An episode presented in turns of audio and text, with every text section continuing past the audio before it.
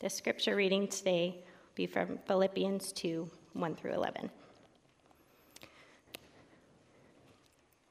Therefore, if you have any encouragement from being united with Christ, if any comfort from his love, if any common sharing in the Spirit, if any tenderness and compassion, then make my joy complete by being like minded, having the same love, being one in spirit and of one mind. Do nothing out of selfish ambition or vain conceit. Rather, in humility, value others above yourselves, not looking to your own interests, but each of you to the interests of others. In your relationships with one another, have the same mindset as Christ Jesus, who, being in the very nature God, did not consider equality with God something to be used to his own advantage. Rather, he made himself nothing by taking the very nature of a servant, being made in human likeness. And being found as a, in appearance as a man, he humbled himself by becoming obedient to death, even death on a cross. And therefore, God exalted him to the highest place and gave him the name that is above every name, that at the name of Jesus every knee should bow, in heaven and on earth and under the earth, and every tongue acknowledge that Jesus Christ is Lord, to the glory of God the Father.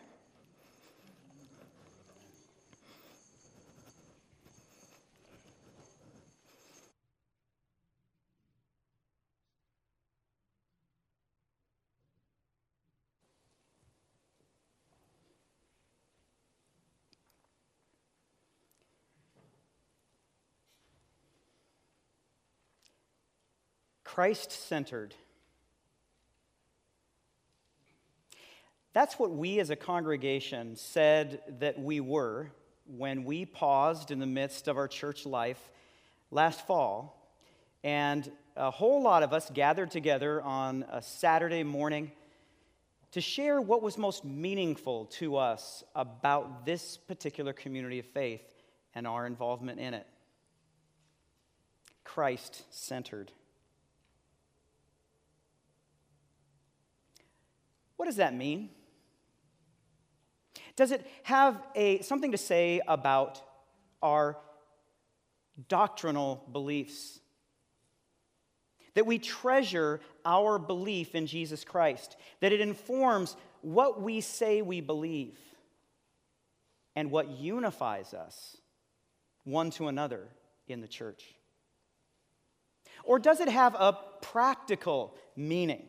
That we follow Christ in, in every way, each and every day, or at least make it our aim to, as Jesus brings us along by his grace and empowerment. Christ centered. That's what Paul's letter to the Philippians is. As we explored chapter 1, we noticed how many times Paul used the word Christ. The gospel of Christ, preaching Christ, imprisonment for Christ, looking forward to the day of Christ. And Paul even having the audacity to say, to live is Christ.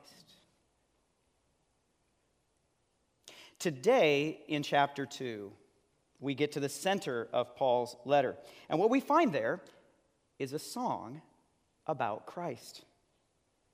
It turns out that Philippians is literally Christ centered. Now, Kate, do we have that video? We do now. Great. Fantastic. Holy Spirit, thank you for, for that blessing. Uh, so, so there's this video that uh, uh, about the le- Paul's letter to the Philippians that is done by an organization called the Bible Project. You can look it up online. They have uh, like summaries, animated summaries of, of each book of the Bible, and it really takes us deep uh, when we into understanding of God's word when we can see it kind of just come alive in front of us. And I I want us to look at the first minute and a half of, of this animation because it'll show uh, visibly how the letter of Philippians is centered in Christ.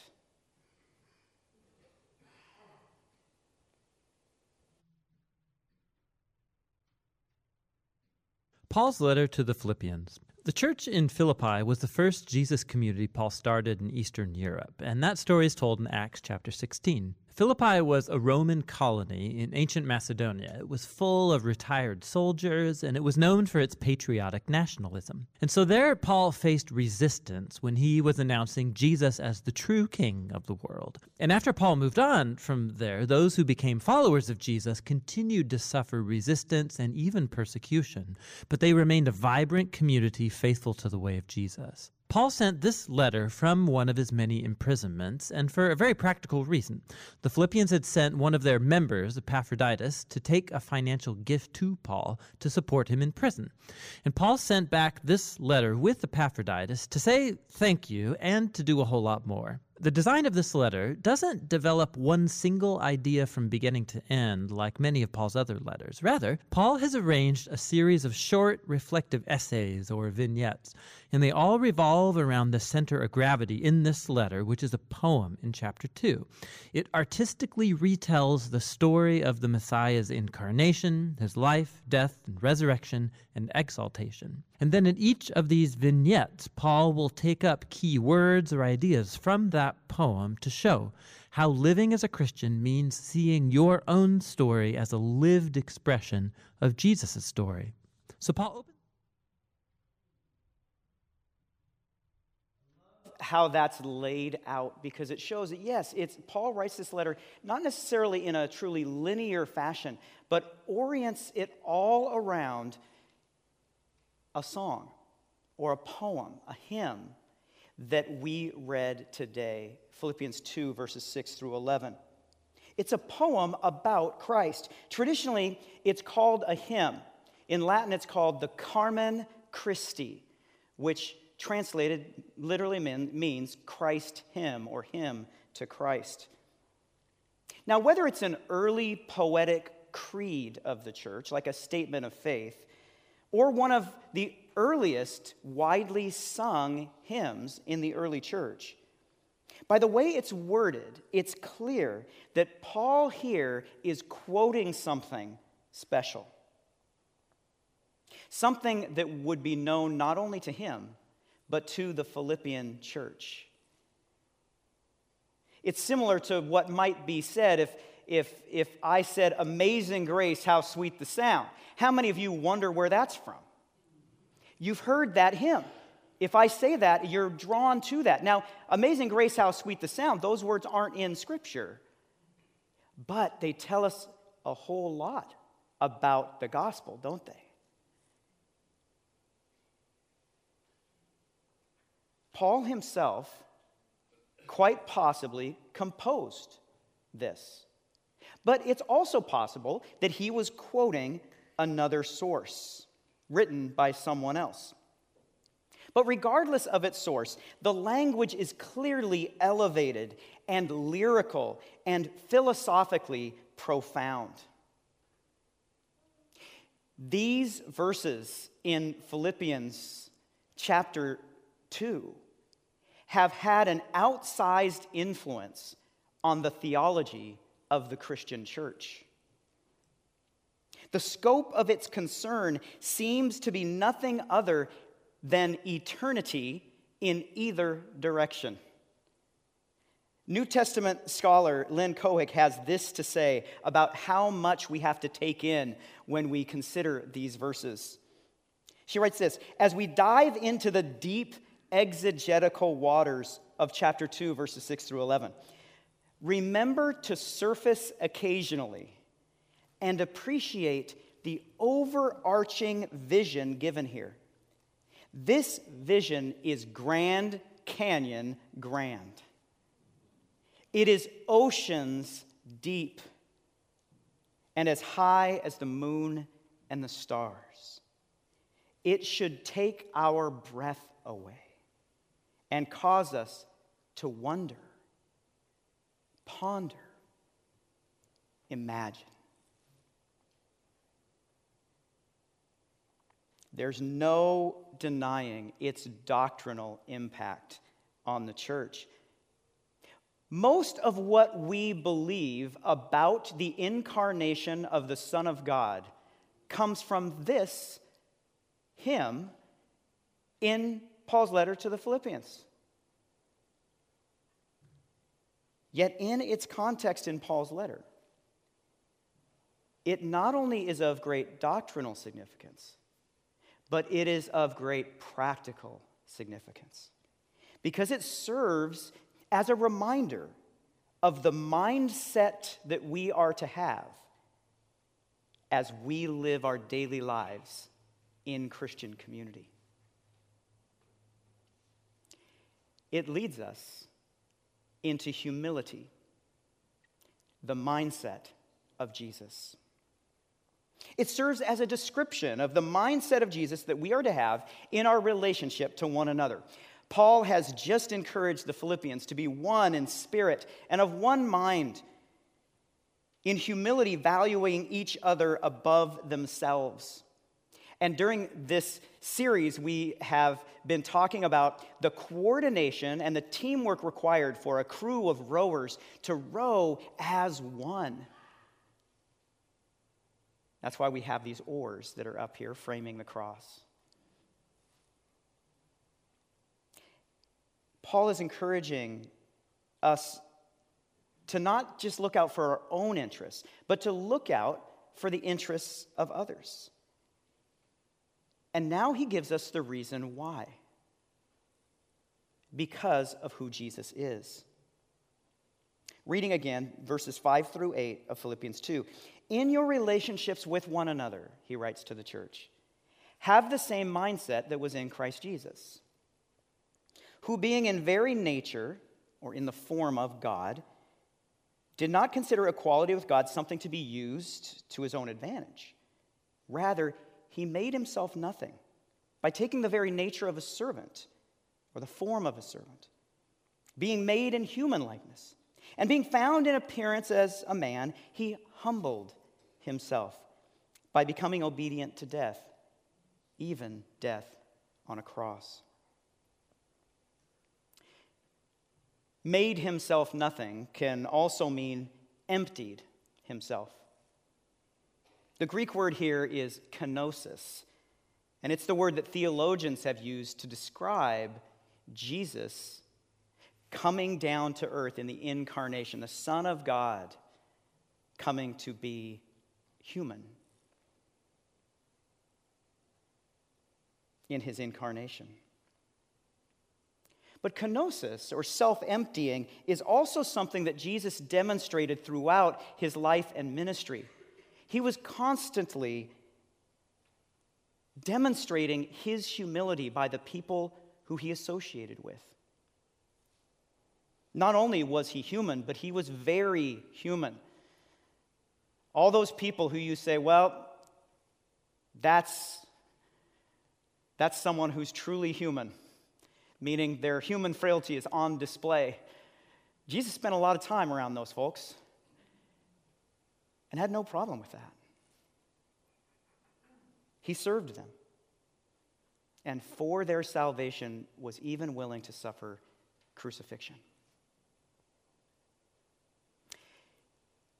There was a TV show a while back called Dirty Jobs.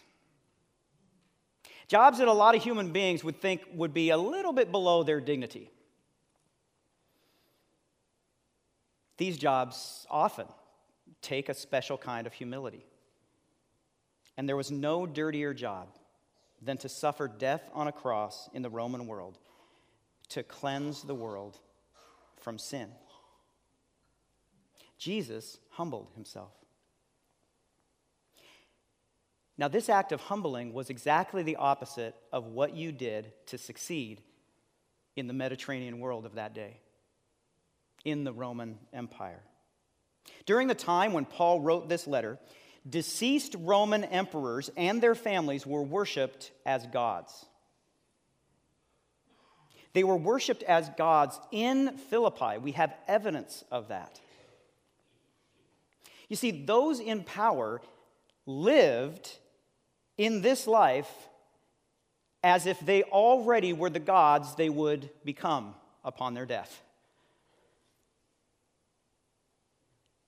Rather than let the culture shape them into self centeredness, which was an everyday occurrence, and not only back then, but now. Paul calls the Philippians and us to model their behavior on the humility and the self giving of Jesus. Humility is all about self emptying. Jesus poured out his rightful power and glory in service, in humble service to others. Whether he was washing the dirty, smelly feet of his disciples, or whether he was allowing an untouchable person to touch him and him touching them and bringing healing in return, and getting the scorn of the successful people who had designed the society so that those untouchables would not be touched. If we are to have the same mindset, what does this look like for us? What do we need to empty ourselves of? How might we divest ourselves of what is keeping us from a life of humility one with another in the way of Jesus Christ? I think one area where we are solidly connected with the Roman world is the area of status. Status matters, doesn't it? In the Roman world, status was almost everything. And has much really changed since then? Status denotes position or rank in relation to others in a hierarchy of prestige or honor. And oftentimes there are real rewards for having higher status. In the class this morning, we talked about the fact that if you were of high status in Roman society, if you were imprisoned, you were treated fairly and with respect. If you had low status, you most definitely were not. They wouldn't even feed you. Status measures how we stack up against others. And we are socialized from the very beginning to compete with others for it. Some of us learned this in our families as we competed with siblings for our, our parents' love and attention. We went to school to learn to read and write. What we didn't know was that oftentimes that school would slot us into status and rank us in relation to each other through grades and through intelligence tests.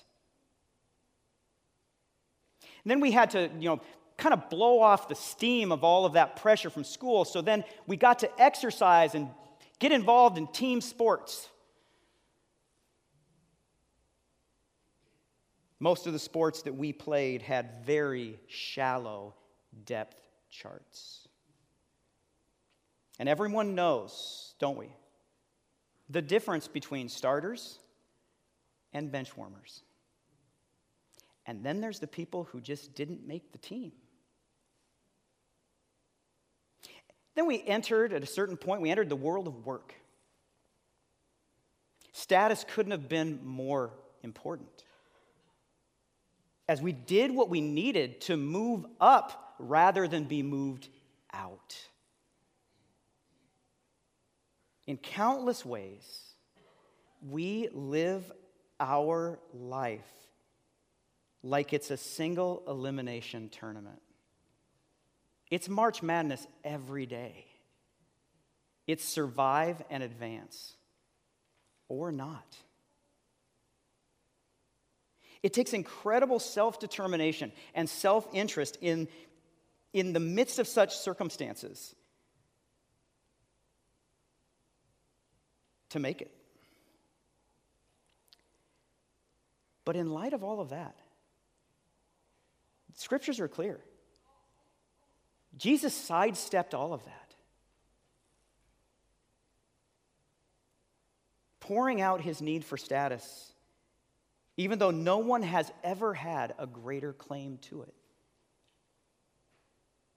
The status that we seek so deeply and intently was simply not important to the one who we serve and who we claim the name of. Setting aside our preoccupation with status is an expression of Christ centeredness that will transform a life and the lives around that life in the community of faith. Now, at this point in the Christ hymn, we notice a great turnaround that reflects the truth in the kingdom of God that, that if you are looking at exaltation, that it comes through a path of humility, because that is the way of Jesus. We notice that there was a turnaround, a great reversal of power. The one who was beneath all, the one who humbled himself to be a servant of all, the one who did the dirtiest job that a human being would ever set aside their dignity in order to accomplish. This one, the one who was scandalously crucified, the worst death that Roman citizens, Philippians, could ever imagine. This one was exalted above all powers. Reading from verses 8 through 11. And being found in appearance as a man, he humbled himself by becoming obedient to death, even death on a cross. Therefore, God exalted him to the highest place and gave him the name that is above every name. That at the name of Jesus, every knee should bow in heaven and on earth and even under the earth, and every tongue acknowledge that Jesus Christ is Lord to the glory of God the Father. Upon hearing this, the Philippians jaws would drop because Paul said something that, well, they might fear saying publicly. You see, you were required to say Caesar is Lord. That was a, a, a, loyalty oath. But to say that Jesus Christ is Lord, and not, hey, just like Caesar is Lord, Jesus is another Lord, Paul isn't saying that. Jesus Christ is Lord. Living in the Roman world was about power, demonstrations of power. And contrary to appearances, the humble Christ followers, it turns out, are following the one who is the most powerful. And so we have this, this unique place when we offer our humble service to others that we can do that in the confidence knowing that the power that informs that, that prepares us for it, that holds us firm in the midst of the, the challenges, but also what you lose when you don't reach after status and try to make yourself be of high status. That the person we entrust our lives to in the midst of that is, in fact, the one who is powerful over all things. On this World Communion Sunday, I want us to just consider briefly the, the, the difference, what has happened in the worldwide church since Paul wrote this letter to the Philippians. You'd recall that, that the, the Philippian church was the first church planted in the continent of Europe. This is about five or six years later. Paul is in prison in Rome sharing the good news with them, sharing about his missionary journeys and travels, and that the gospel is advancing even through his imprisonment, even through his low status of being in chains. The gospel continues. It's amazing to think of how Christ's glory is reflected in the worldwide church today. I want to introduce you to Gina Zurlo. She is the co director of the Center for the Study of Global Christianity. This is located in, near uh, uh, Boston, Massachusetts. Uh, she has been an adjunct faculty at uh, Gordon Conwell Theological Seminary in this capacity. She's continuing uh, a ministry that was begun years ago that is basically taking on the role within the global church of keeping track of all the Christians in the world, including actually everyone who has a religion in the world. She's a visiting scholar this year in world Christianity at Harvard Divinity School. And one of the photographs here, you see she's with the Pope. And she's handing the Pope the, the fruit of this particular think tank that she's the co director of, which is the World Christian Encyclopedia. It is between those two bound uh, front cover and back cover. In there is a recording of every single Christian that we're aware of on this globe, even in countries where it's illegal to be a Christian. That's worthy of the audience of the Pope. In her work, she is helping us understand the vastness of the church in the world today. That as we gather around the communion table today, we are doing that with one third of the earth's population. One out of every three people is in the world communion of Jesus Christ. 2.6 billion people And something has happened. For a while, you know, the, the European expansion of the church that was begun in Philippi, it went quite well. To the point that at a certain point, a couple hundred years ago, people assumed that Christianity was a European religion. But it's not that way right now. Because 68% of Christians are people of color from the global south. 68, that's close to seven out of every 10. Amen? Amen. Africa has been remarkable. We mentioned, and as we shared nations, we mentioned a couple of African nations. In the year 1900, that was right around the time when the worldwide missionary movement began, 1.7% of the world's Christians lived in Africa.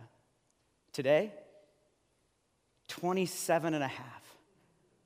27 and a half of those who were gathered around the table of our Lord Jesus Christ are on the continent of Africa right now. Now, Tal, you probably know what time it is in Africa right now. So maybe they are or they aren't. Have they been already or are they going to? How does that work? They already would have. Praise the Lord. You know, the Lord can be in all times in all places, and, you know, time zones don't, don't matter to Jesus. One of the things that Gina Zurlo is focusing on is another, another aspect of the humility of the church. And that is the presence of women in world Christianity. For many years, the, the statistics about the Christian faith often left women out. And yet, there are stories that are coming out of places, especially when the church is in, under persecution, that the church, that women are doing amazing things in the church. One of the stats that she has shared and that, that I'm just blown away by is you've heard about the house churches in China that have grown. The church has grown even while there's widespread persecution. It is believed that over 90% of the house churches in China are women gathering together in communion with the living Christ. They risk imprisonment for their faith, as many do today, and that puts them in good company along with the Philippians, who also had that same risk. And we are reminded of the true nature of our faith in this world. So, as we gather around this communion table on World Communion Sunday, the expansion of the church in most of the nations and the, and the corners of the world reflects the elevation of Jesus as Lord of all. It's amazing that the Christian believers in Philippians had to get this. I mean, take yourself and your imagination to this point. You're reading this line in the hymn, maybe you're singing it, where it says, And every knee will bow at the name of Jesus. And everyone you know isn't a Christian. How is that going to happen? And yet we look at that and we recognize that one third of the world's population today is bowing at the name of Jesus right now. Praise the Lord. But it's not something for us to take credit for or to consider ourselves of a higher status because we're part of the winning team in the global tournament of religions. It hasn't changed the gritty roots of a humble faith lived in service of our Lord.